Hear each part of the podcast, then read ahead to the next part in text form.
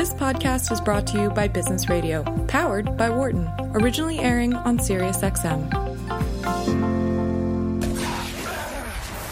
From Atlanta, Georgia, the home of Super Bowl 53. The game, the events, the celebrations. This is a Business Radio special presentation of Wharton Moneyball on the SiriusXM stage on Radio Row.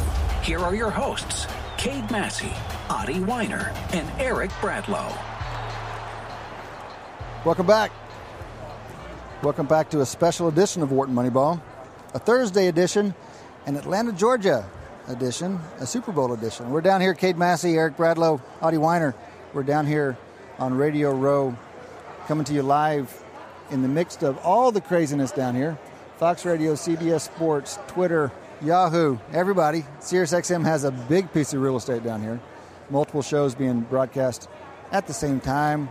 A lot of fun in advance of a lot of fun. This weekend's going to be a good time. We're trying to soak it all up, trying to talk to folks who are floating around here about football and sports analytics. Rolling into the second half now. We're delighted to welcome Bucky Brooks. Bucky, welcome to the show. Hey, thanks so much for having me on. Love having you, Bucky. Bucky is with the NFL Network, NFL Media. He's been there. Oh, Bucky, I just dropped it. How many years now? 9 years. 10 years. It's about 10 years. 10 years. About a decade. NFL Media. That's after a playing career and a scouting career. I believe you're out of UNC down in. Yep, out of Chapel Hill. And he was drafted, Eric, I don't know if you know this, he was drafted by our boys, the Buffalo Bills, in 1994. Bucky, Eric, and I both have connections. I lived in Buffalo for a couple of years. Oh, okay. You got there, if I have my years right, you got there right after the four-year Super Bowl run. Yeah, right after the four-year Super Bowl run. But having played and having scouted, to see a team go 4 years in a row, you now have a greater appreciation. Like, it's incredible. To just think about the wherewithal to go, lose, and go, and lose, and go, and lose, and go, and lose. Right. But to continue to bounce back, they'll never get the credit they're just due for being a dominant team because they didn't ultimately win the Super Bowl. Right. But I don't think we'll ever see another team go four. Well, maybe next year. Maybe the Patriots will go four straight. But just to think about going four straight Super Bowls, that's a level of accomplishment that not many teams can pull off. And, Bucky, I when I saw that, I wondered you might have some insight into did it eventually wear them down? And after 4 years, what was it like to walk into that clubhouse after 4 years of disappointment in the big game? No, I don't think it was necessarily the disappointment that wore them down. But if you think about football in general, the average lifespan of players or playing career is 3.5 years. So that four-year period, they basically cycled out a number of players. And so you get old fairly quickly. A lot of Hall of Famers. Yeah, you get old fairly quickly in the league. And so when you look at the best players that they had, Andre Reed and Jim Kelly, Kent Hall, Thurman Thomas, Bruce Smith. All the other Bruce Smith, at some point, they were going to move out of their prime into the backside of the career. And I think ultimately that is what happened to the Buffalo Bills. Okay. Bucky, we want to hear about your work with the NFL medias, and we want to hear about scouting. We really want to dig into scouting. But we got to hear a little bit about your playing career because you were a kick return specialist, and to the casual fan that looks like insanity. Almost, I don't know, which is more insane, punt return specialist or kick return specialist? I specialize in kick return. Kick return, to me, was just easier because it's easier to field and catch a kickoff as opposed to a punt. Punt returners will tell you that it's easier to return punts because if you're able to get past the first wave, it ends up being a bigger game.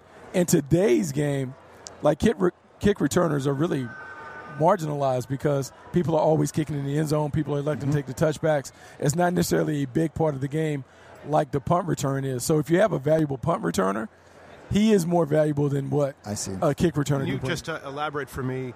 I'm the football moron. That's the way they describe me. He's a baseball guy, Bucky. Bear with him. Why is it so different? Why can't it be the same person? I mean, what sets of skills make it so different? You can have the same set of skills, but I would equate when you're a punt returner, it is more like playing in the outfield. In baseball. And so if you think about trying to field or catch a high fly ball playing center field and being able to track it, that is more like catching a punt. A kickoff is a little more linear. You don't have to necessarily have great depth perception to be able to catch a kickoff. In terms of hands and those things, like kickoffs are easier because the way they come down, you can kind of trap them against your chest. Punts, you have to have great hands. And so normally when we're scouting, we talk about multi-sport backgrounds, I typically wanted guys that played secondary and were return kicks that had a baseball background because I knew they could track balls in the air. Well, so, Bucky, this is a great point that you just brought up, which is, I'll call it, general athletic skills, especially for certain positions in the NFL. Could you just talked a little bit about it. Could you elaborate on that? Like, as you're thinking about drafting someone for skilled positions, how important is it that they played multiple sports in your mind? It's very, very important. And I know we're kind of having a time when it comes to youth sports where guys are specializing. And what I would do is I would encourage younger players to play multiple sports because multiple sports allow you to develop different skills. So, for instance, for offense and defensive linemen, guys who have wrestling backgrounds are really, really intriguing. If you look at the Patriots have had offensive and defensive linemen that have been state champion wrestlers. They understand leverage. There's a level of strength and power. At wide receiver, basketball backgrounds are big. When you think about DeAndre Hopkins was an accomplished basketball player. So when you see him make these contested catches with guys draped over him, it is very similar to making a rebound in basketball. Baseball players playing in the secondary, being able to track and judge balls. There is something to playing other sports that help you become really, really good at your skills in football. Mm-hmm. Which is interesting because there's, I mean, in the elementary schools in particular, it's this insane specialization. They play 30, 65 days, one sport. But the data analysts, like guys like us, who I haven't done this actually, but I'm interested in it, have argued exactly the opposite, that the best performance comes from people who play multiple sports. Yeah, I mean, absolutely. And it's funny, when I talk to baseball general managers, scouts, they're saying that they're looking for guys that come from multi-sport backgrounds because guys who have been playing baseball or one sport the entire time, they have a tendency to be able to burn themselves out or kind of tap out what their development could be, whereas a guy that has played other sports and hasn't fully dedicated himself to one sport, there's still some potential, some developmental potential for them. We're talking to Bucky Brooks. He's an analyst for NFL Network and NFL.com. He's also a former player before moving into pro personnel, scouting for the Seahawks and the Panthers. Can you tell us about that transition from player to scout and then now from scout to media? How did you do both of those steps? Well, it was interesting because I always was fascinated by the team-building process. Even as a kid, I loved and always wondered, how were championship teams constructed? Now, I'm a Carolina grad, but I grew up watching Carolina basketball. So watching Dean Smith and the basketball team, how did he put it all together? And so I was always intrigued by that process.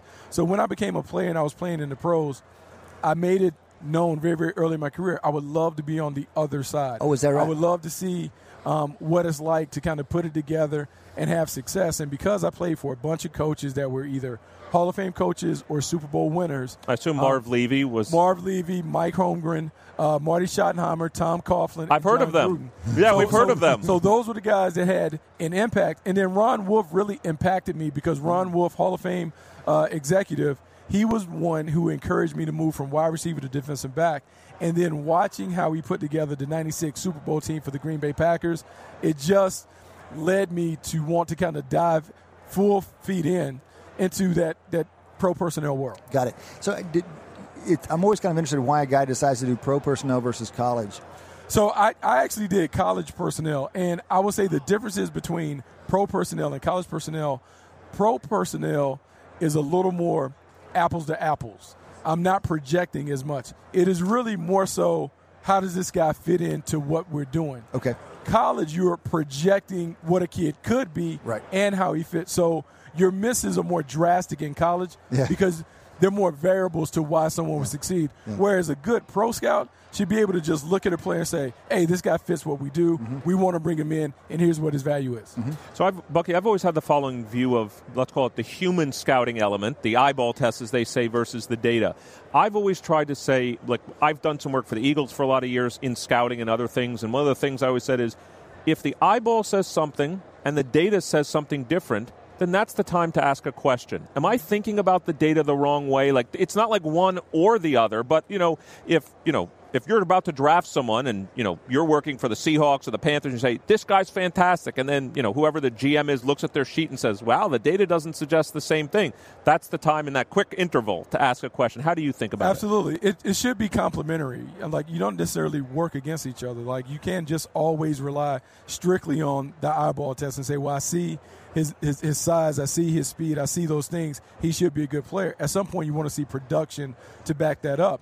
And also when it comes to analytics, and there's some baseline things when it comes to physical dimensions and characteristics that you would like guys to hit. Having not worked on it, but having learned a lot from Ron Wolf and his disciples, John Snyder and Scott McLuhan and some of those other guys, we were very, very big on a standard list of measurements that guys had to hit. For instance, we wanted cornerbacks that were 5'10 or taller. We wanted offensive tackles who may be 6'4 or taller and had a certain wingspan or length, because on average, those were the guys that played in the league. And so it doesn't mean that you can't have exceptions, but what you're trying to do is you're trying to give yourself the best chance to get it right. And a lot of times when you look at who has played in the league and how they perform, those guys give you an opportunity to get it right. How has your evaluation of players changed over time? You've been doing this now for, inside the league and then with the NFL for over 15 years. So how have you evolved as a scout? The league has changed a lot, and I think in the last couple of years we've seen the league change even more. I think Baker Mayfield going #1 overall kind of signaled a changing of the guard at the league level when it comes to standard dimensions. You were surprised, right? I was surprised because we had never seen a guy of his stature go at that. Now, I know Michael Vick went, but the difference was Michael Vick was an A-plus athlete. Michael Vick had remarkable physical traits that led you to believe, I know he may be a little height deficient, but this other stuff makes up for it.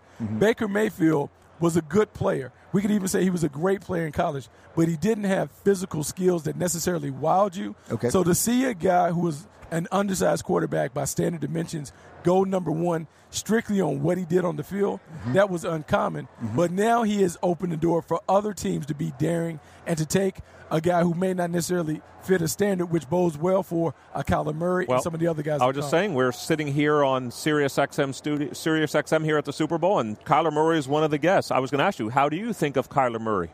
Well, I think Kyler Murray absolutely has the talent to be a first-round pick, and I think if you look at his numbers and multi-sport athlete, the fact that if you go back and you talk to people in Texas how he performed as a high schooler, some would tell you he may have been the best high school player to ever play in the state of Texas. Just real clear, he had 3 straight national champions in the biggest division, the 6A division. Now. 6A division. So he may be the best player to ever play high school ball. And then when you look at the fact that he is a world-class player, he is a guy who is worthy of being a first-round pick in baseball. You see the speed, then you look at the numbers. Production-wise, they're very comparable to what Baker Mayfield. When you look at the eyeball test and you look at the film, you're like, he's a wild player. You have to think that he is going, and the only reason you can kind of ding him is because he doesn't meet an acceptable standard when it comes to the height. But how much do you think of? Let's even imagine I do agree with you. But let's imagine I agree with you, and I say he could be fantastic. But what about the length of his career? Do you start to think, you know what, because he's a smaller-sized player, he's not Ben Roethlisberger size, where he may be great for 3 years, but he just gets hit once or twice. He's not 6'5". Well, can I ask you real quickly, though? It doesn't have to be a hypothetical about Murray. We've got Lamar Jackson kind of playing it out right now. He's not as big a guy, and he's taking a lot of hits. So how do you trade off in some sense? His peak is really high, but his length may be really short, if you like. So here's the thing, and I wonder what is going to happen with the league, and this is something that kind of falls in your guys' wheelhouse. Quarterbacks, once they make a certain amount of money, it is hard to build the rest of the team. And so we've seen of late the Philadelphia Eagles, we're looking at the Rams, we're looking at some of these other teams. They're winning with quarterbacks on small deals. Will we ever get to a point where teams are beginning to cycle out the quarterback position where we look at other positions because they're only a handful of real elite quarterbacks. So what if someone was on the forefront and said, we're going to treat quarterback like another position? Every 5 or 6 years, we're going to get a new one. I know what you think of that, and Cade. We'll continue to keep that number low so we can build up the rest of the team. So I'm wondering, first, Kyler Murray, I have 2 questions about Kyler. I'm very interested in because he has a baseball contract, and we don't know what he's going to actually do. So he's for quarterbacks, he's absolutely on the short side. He's 5'9", 5'10". How many successful, just a baseline, this is the first thing we do as statisticians, as a baseline, how many 5'9" quarterbacks have had successful careers in the NFL? Not many. I don't think we've had any. Do you consider Doug Flutie successful? You would have to point to Doug Flutie. Even if you go to the sub-6, it would be the Doug Fluties, the Russell Wilsons, Drew Brees falls in at 6 and Michael Vick, but 5'9" is not 6. It's an exception. How successful would Doug Flutie have been, another Buffalo connection, by the way, if we pulled him into 2019? Oh, he'd be very successful. He'd be more successful, right? The game plays to those strengths, and so the thing that we're having to do is we have to look at, okay, this is the player. How are teams going to use the player? Before, it was all about old school was, this is my system, I need you to fit my system. New school is, oh, this is what you do well, I'm going to build what we do around what you do really, really well. Fantastic. Can you do that every 5 years? I mean, well, is that something that's practical? So I think looking at the team that is without question the best team in the league, the New England Patriots. The New England Patriots have shown you that you can adapt and evolve. Let's just look at what Tom Brady has been able to do over 18 years. He came in as a game manager. Midway through his career, he became the playmaker. And now as he's closing his career, he is back to still being more the game manager. Great coaches are able to evolve and adapt. That's how you have to succeed. So, Bucky, you sure you're not a statistician like us? I'll tell you why. What you said was really interesting because you said, look, there's only a few real elite quarterbacks. You can figure that out in 5 and 6 years. If it is, then spend the money. But if not, there's this whole, let's call it, indifferent set of quarterbacks where one's as good as another. Why not just keep cycling through until you find one? Are you sure you're not a statistician? I mean, I pay close attention to it because I have always wondered. There has not been a quarterback that has been a $20 million quarterback that has won a Super Bowl. Once they get paid, it changes the way that you have to build the rest of your team. So if someone's on the front end where either they cycle them out or they hold a hard line, this is what we allot to the quarterback, and you take it or we move on to the next one. No one has been bold enough to do that, but I think the sweet spot at quarterback is $18-19 million. Tom Brady's right at 20. Mm-hmm. They've been able to be successful because they're able to manage all the other areas of the team. Mm-hmm. If Kyler Murray does get drafted, will they be able to match a salary he pulled from the Oakland A's? Oh, and he'll make more money playing football than baseball. Mm-hmm. Yeah, right away. Lamar Jackson was guaranteed right around $7 to $8 million. So by going, and he was the bottom of the first round. So if Kyler Murray gambles and goes in the first round, right away he makes more money than he would make in baseball. And he's got to give back his bonus if he does that. So right now, the only thing he is taking, he's taking $1 million, and there's 3.1 left if he kind of comes in March. He gives that money back, but he'll more than make that if he's a first-round pick. But, Bucky, we approach player evaluation more analytically. I like to think that we're humble about it. I like to think we've learned by experience that our models are limited.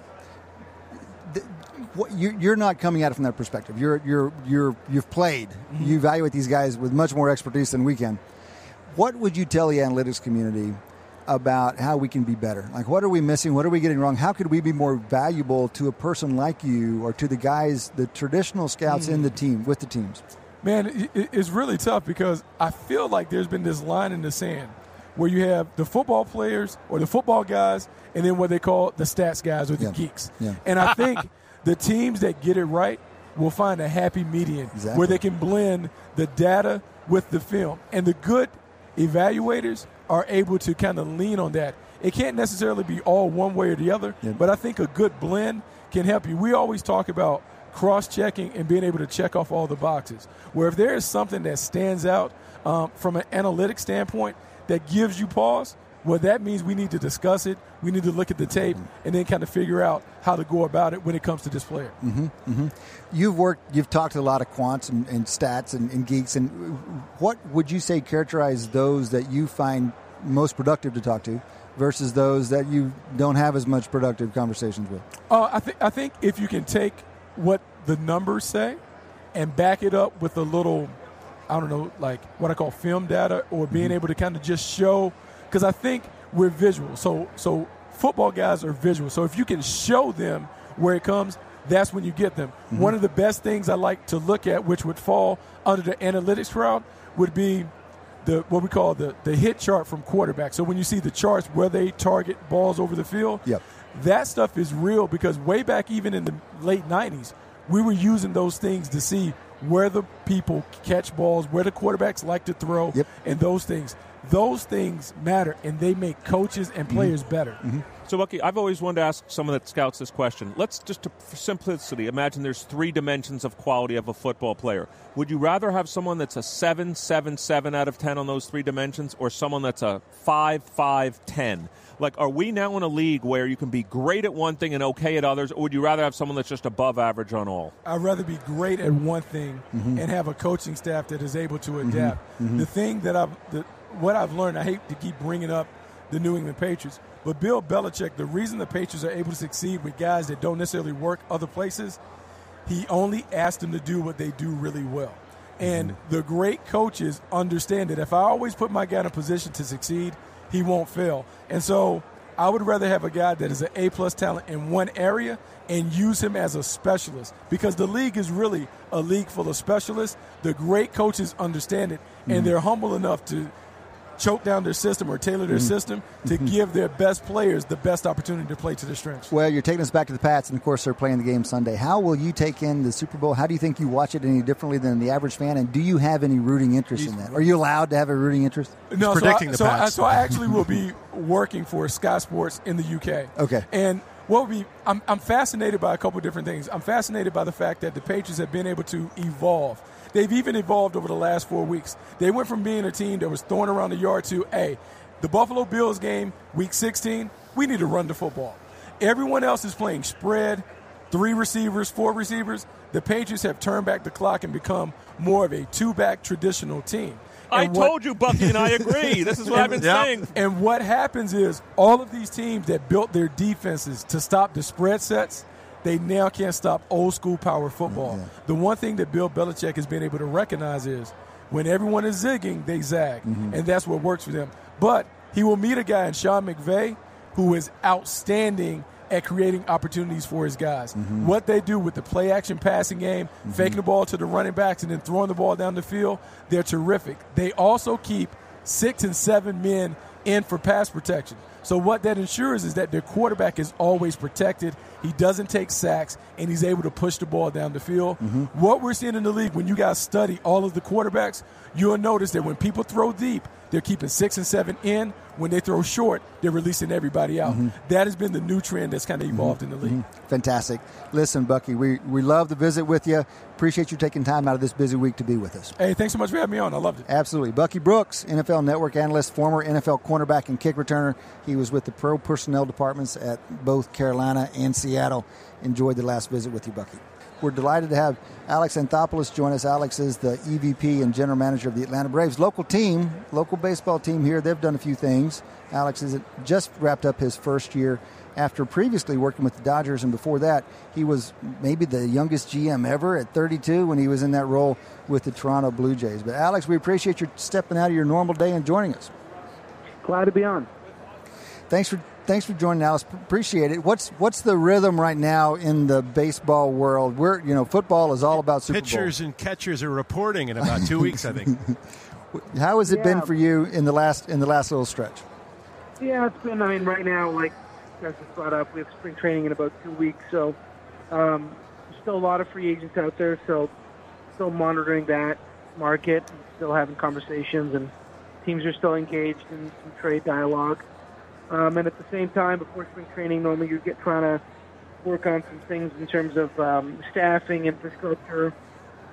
We just had, some meetings with our amateur scouting department because they're basically have gotten started getting ready for the amateur draft in June, and we just wanted to get together as a group. So spent the day doing that, but really at this point, it's a lot of tying up loose ends more than anything else before we head off to spring training. Alex, how much of the restructuring and putting into place what you want to put into place can you do in that first season, and how much do you still have to do? When you roll out of that first season and you've got, do you feel like it's in place, or is that an ongoing process? How much of it are you still I'm still the new guy, still changing things up right now? Yeah, I think it's an ongoing process. I think one thing is you have to be careful. You don't want to make change for the sake of change, so... there's a lot of really good things that were already in place. A lot of great work was done before I even got here. So I wasn't going to look to come in and make change just because, I was in the position and I just got the job. So It was my, I didn't think anyone needed to adjust to me. I needed to adjust to them. And, where I thought maybe we can add some things or tweak some things, great. But it was my, I viewed it as I was just here to learn the organization, to learn everybody that was here, try to make some decisions on is everybody in the right role? Are they happy doing what they're doing? And that was really it. So the bulk of the work was staffing, infrastructure, making sure we had the right setup and so on. But you're not going to do it all overnight, and it's a gradual thing. And the priority is always the big league team. Yep. But at the same time, there's other departments that we're going to work on, and you're not right. going to really tweak them all in one year. But slowly but surely, I think we're in a much better position as an organization today than we were when I first started. Alex, I can imagine that you approached the general manager position a little differently this time than the first time out when you were such a young guy and it was your first time in the job. Can you give us an example of something you're going about differently this time because of your experience since then? Yeah, there's no doubt. Can't replicate experience, and really can't replicate having had the opportunity to make some mistakes. So, everyone's always said it's a cliche, but that's the greatest learning tool that you can have. So, I think like anything, you learn to delegate more. You work in a much more intelligent manner. You manage time a lot more. And I think I've just learned to be more patient overall, and you don't concern yourself as much with the noise, I guess is probably the best way to put it, outside factors and so on. You put pressure on yourself no matter what as a competitor, but I don't feel pressure from a media standpoint, fan base standpoint. I think you just become very comfortable in your own skin, and you do what you feel is right, and you know is right. And ultimately, it doesn't mean the decisions are always going to work out. But if you feel like your process is sound and you get things for the right reasons, I mean, put your head on the pillow at night. So I don't know that there's one specific thing. I just would think that I've just become more patient overall, and I'm not in the same rush, and I realize I have a better sense of the flow of the job and the pace of the job. Yep. So, Alex, this is Adi Wiener. I'm really, we're a all-sport show, and this is kind of the doldrums for baseball. We, have yet to start spring training, and we're in the height of Super Bowl frenzy here. But we usually like to think a little bit about free agent signings during the offseason, and this has been a slow one. And you guys are, you're surprise leaders in the National League East. The Nationals were expected to win. They did not do well. I want to ask you about free agents in general, why the superstars in particular haven't been signed and what your view is on that. But also think about your chief competitor in the National League. I'm not thinking about the Phillies. I'm thinking about the Nationals in the East. Is the Nationals, would they be better off not signing Harper? Or which would you like to see from your perspective, them, Harper coming back to the Nationals or going to, say, the Phillies or outside of your division completely?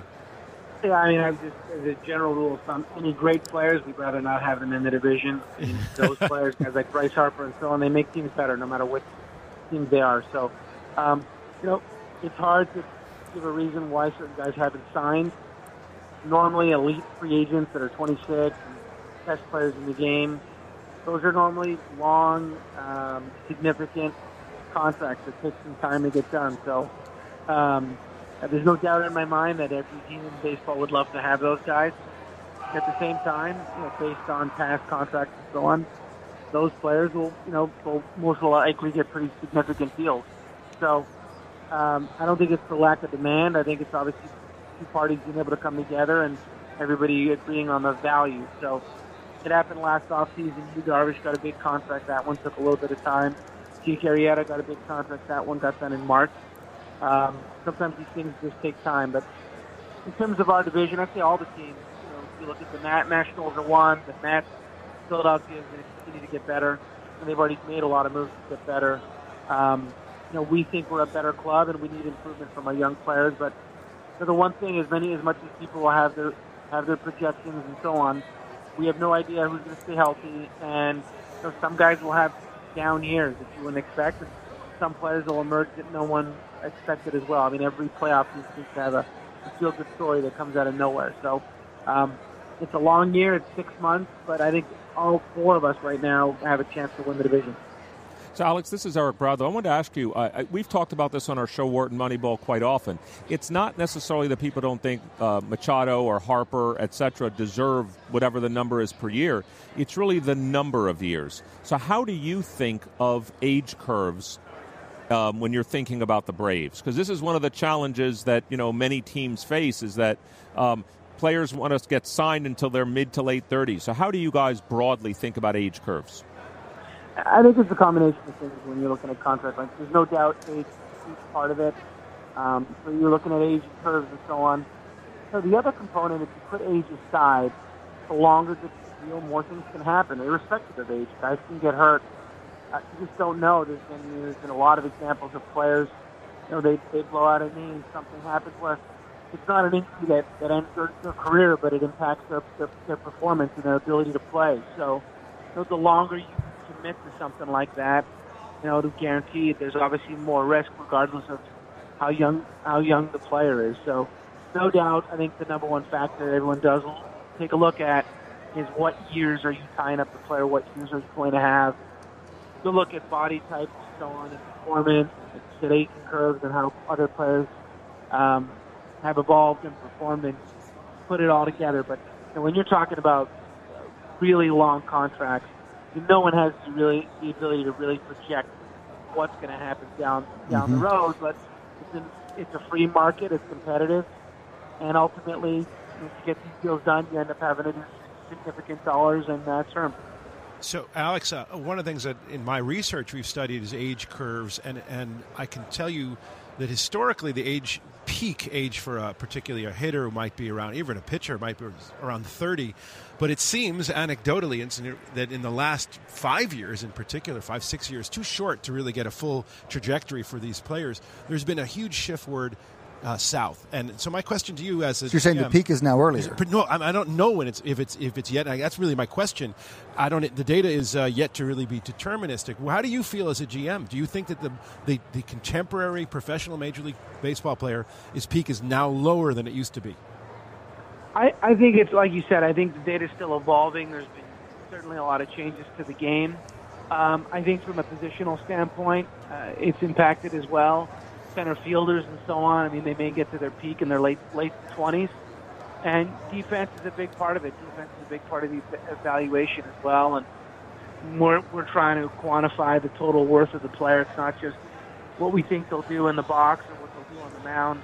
You know, what other aspects do they bring? So I think most teams would tell you they view it as late 20s. It's only 30. You know, I wouldn't argue with you, but I would generally agree that I think most teams would tell you peaks are more in that 28, 29 range.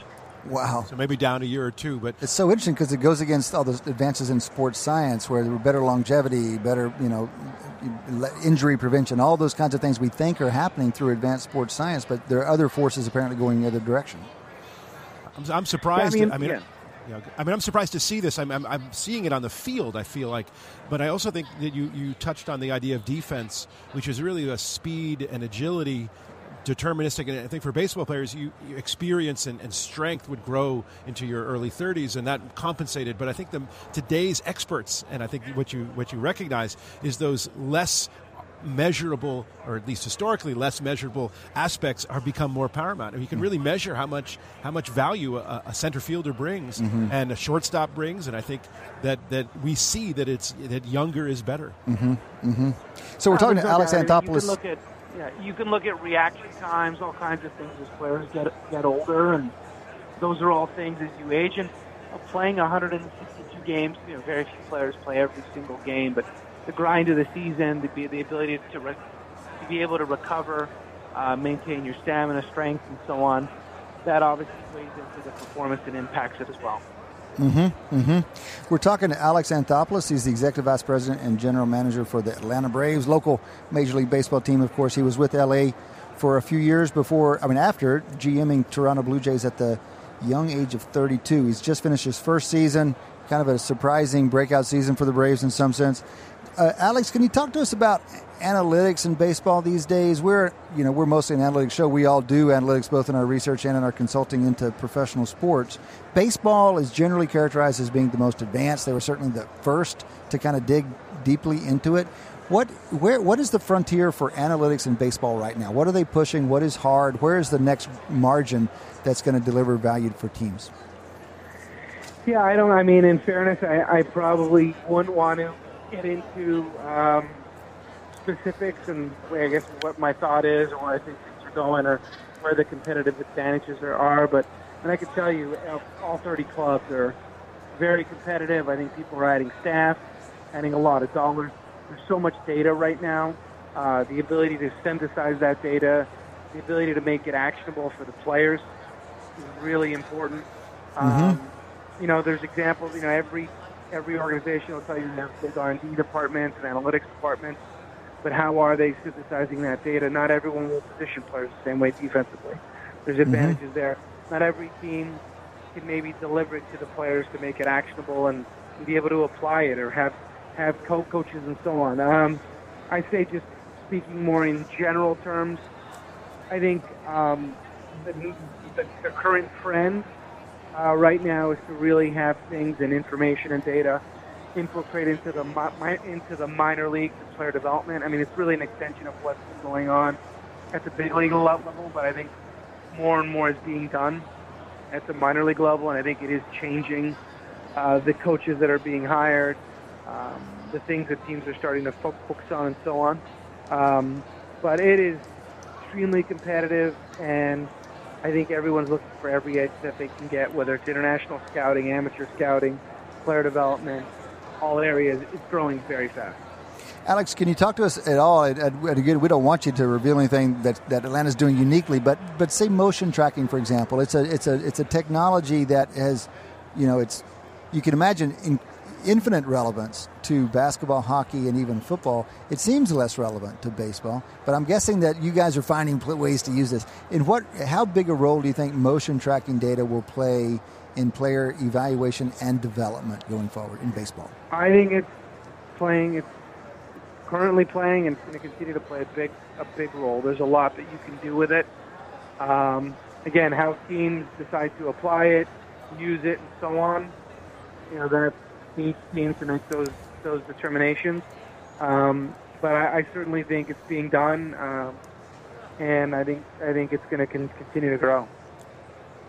So there's a little bit of excitement. I've heard a couple of people talk about Acuna, your young player. What are you looking for from him this year, or flip it around? Was there anything that you think you did in particular to identify him, or what traits led you to pull him up at such a young age? You know, he was a highly touted prospect, and when I joined the organization, everybody talked about him having a chance to be a great, impactful player. He really ran through the minor leagues in 2017, never stayed at a level for an extended period, but continued to have some success. And you know, even when he started the season off in the minor leagues last year, got off to a really slow start. Finally, when he got hot and started to get going over maybe a 10-day period, he was hitting the ball hard, the quality of his at-bats were good. And he was in a good place, we thought, from a mental standpoint.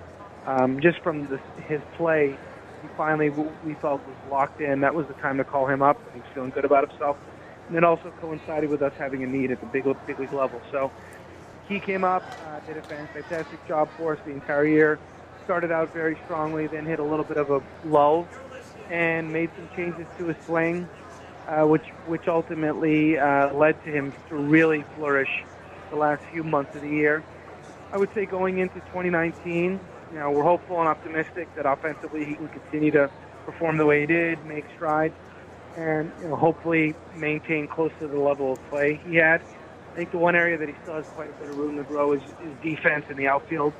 He primarily was a center fielder his entire career in the minor leagues. We split him to left field a little bit in the minors last year, and there was still some moments where just the nuances of the position, the familiarity of the position, that's something that he has the tools and the ability to be a fantastic left fielder. He should be one of the best left fielders, but I think that's going to come in time and with work and repetitions and so on. But that would be the one area that we'll talk to him about in spring training that we'd like for him to really spend some time on. Well, it's fun for us to get a little lowdown on one of the most exciting young players in the league, and we'll watch his development with interest going forward. Listen, Alex, we know you're busy. We very much appreciate your taking your time out to join us on the show. We wish you the wish you luck getting the team off on a good start this year. Oh, I want to tell you one thing. Sure. I don't want to overpromise, but 2 years ago, the only other time we've done this show, we were in Houston, and we had on this show in the same segment Jeff Luno. So that bodes well if you believe the sample size of one projects into the future. After that interview, they went on to win the World Series. We're just saying. We're just saying now. If that happens, I'll be glad to come on the following year, too. All right. We'll hold you to that. Very good. All right. Alex Anthopoulos, thanks for joining us. All right, guys. General manager from the Atlanta Braves there talking about what he's doing in the offseason. Anything jump out to you about that conversation? Well, one of the things that is interesting about baseball is there's so much insider information. And they're all so tight-lipped about what they do with their analytics. And there's a Twitter feed meme going around that if I go to another statistics meeting that involves baseball and someone from the team stands up and says, I can't reveal my data, we're just going to just throw you out. And there's just so much of that, which is in so contrast to the old days where all the work in baseball analytics came from publicly available data by non-professional people. I mean, Bill James got his start writing. Well, Adi, you're whinging, but you understand. Right? I understand completely, but it's frustrating for for the academics. We used to be the forefront of analytical contributions in baseball, and now we are clearly taking back because I don't have the data. You got to go work for the Braves. I got to go work for the Braves. Yes. All right, guys, we're down to just 10 minutes or so, and I want to dig a little more into the game. I'm curious to hear your thoughts on the game. Talk a little football. Talk Rams and Pats. What else is there to say about this game? I'm curious to know how you guys have thought about it since we talked about it yesterday. We've prepared for today, and have you changed any? And I'm the only one of the four of us who went for the Rams. So maybe have you guys moved a little bit? Is there anything? What I always wanted, because this the conversation over the last week among ourselves, but also more broadly, was about how the Pats had started out slow and then really kind of turned it on mid-season, and they were finishing strong. And even in the show earlier in our conversation with Bucky, he was talking about they've evolved late in the season, just within the last few games they're evolving. And then the story is exactly the opposite with the Rams, where people are giving stats on how Goff played in the first half of the year and how much of the stats don't look good comparing his second half performance against his first. And so what we do at Massey Peabody is we have the power rankings, of course, and we predict games, but we also evaluate each game using our same model. So it's basically saying, look, a lot of noise happens in a game. If we just looked at the parts of the game that predict future performance, how would we score the team? So we give these game grades. And so we finally track those down for the year and look at the trend in these two teams. And, of course, the first thing you notice, you look at this thing, and it's noisy as hell, I mean, the teams bounce around. Not a lot of data points. There's a lot of variance. And so you've got to accept that, and that may limit how strong an inference you want to draw from it. But if you dig into it and you kind of eyeball these data, it's pretty clear. The one thing that's clear is that the broad trend is negative for the Rams. They're playing worse over time. Granted, it's noisy. It's not monotonic, nothing like that. And it's not even that huge. I mean, they were exceptional relative to the Patriots in the very beginning. I kind of disagree with you. If you draw a trend line through there, Adi, we're going to say there. Let's just say that if you smooth those data, you're going to start out around plus 10 or so. That's 10 points expected win over the average team in the NFL, which is a very high number, and it's going to drift down by the end of the season. Right. They're in like 1, 2, 3, 3. That's like almost a touchdown difference over the course of 16 weeks. They had a tremendous game in week 16 against Arizona. Yeah, well, there's variance. These things bounce also against around. Arizona. What I would say I've learned from both on air and off air of the two of you talking about this is I agree with Cade. The one thing I've seen is it's more clear from the data that the Rams have declined over the season. Now, Adi said something in the first half hour that's probably, now I'm evolving towards this. I don't know that the Patriots have gotten better. I know their variance has gotten lower. That's true. And I think because if you look at the Patriots the first half of the season, they had a bunch of good games and a bunch of awful games. But now, by the end of the season, they're just having all bunches of good games. Now, what's ended up happening as a result, the Patriots have overtaken the Rams. And so the Patriots are, their estimate, according to Massey Peabody, but they're still behind. I think you're 2.5 points in favor of the Rams. No, but we talked about that on the air yesterday. That's partially because of the amount of updating. Like maybe it's too smooth. It's putting too much weight on the pass. No, but his system doesn't. Is based on the entirety of their data set, which is years. That's right. And he has weights, and his weights say what they say. Yeah, that's right. But now inevitably, I mean, we have to tune that thing for the average team. And so that's the question is whether there's something unusual about these two teams in either direction. But you get to do that every year, and you've played with it, and you've decided against that. No, you don't decide against it. We only have one parameter. You can't only have so many degrees of freedom in football. But you still have to decide when you come to make the prediction, you say, do you believe in the model exclusively, or do you recognize the model's missing this one thing? It's a real thing in the world, and we're missing it. And therefore, we kind of have to subjectively smudge the data over a little bit. Now you've learned that you don't do that very often. You learn over time that you usually make a mistake when you do that. But that doesn't mean that it's not possible. That doesn't mean that we have it all pinned down, because we know for a fact we don't have it all pinned down. Let me ask something that we talk about on this show all the time. How certain are you? So if I asked each of you not to predict the winner of the game, but to predict what is your confidence interval about the score difference in the game. Like, for example, let's call plus the Patriots and let's call minus the Rams. How large an interval would you have to construct that you're 95% confident you've captured the score difference? Because what I'm hearing lots of things about is people want to use all kinds of stats. The Patriots have never played in the Super Bowl. Forget winning. Just played in the Super Bowl. The score difference has been more than 7. So is it, if I gave you plus 7 to minus 7, are you 95%? Right, so you know what? Hold on a second. I want to do this. It's a great thing, and I've learned a little bit that if I hear you and you hear me, we'll change. So I'm actually asking you to write your number down. A 95% prediction interval, and I want your plus or minus. So it's a number. Okay. And we don't even care about your forecast. No, but Adi, you have to help me because you're my statistical calculator. So remind me for the NFL, if we knew for a fact that the true difference between these two teams was 0. Right.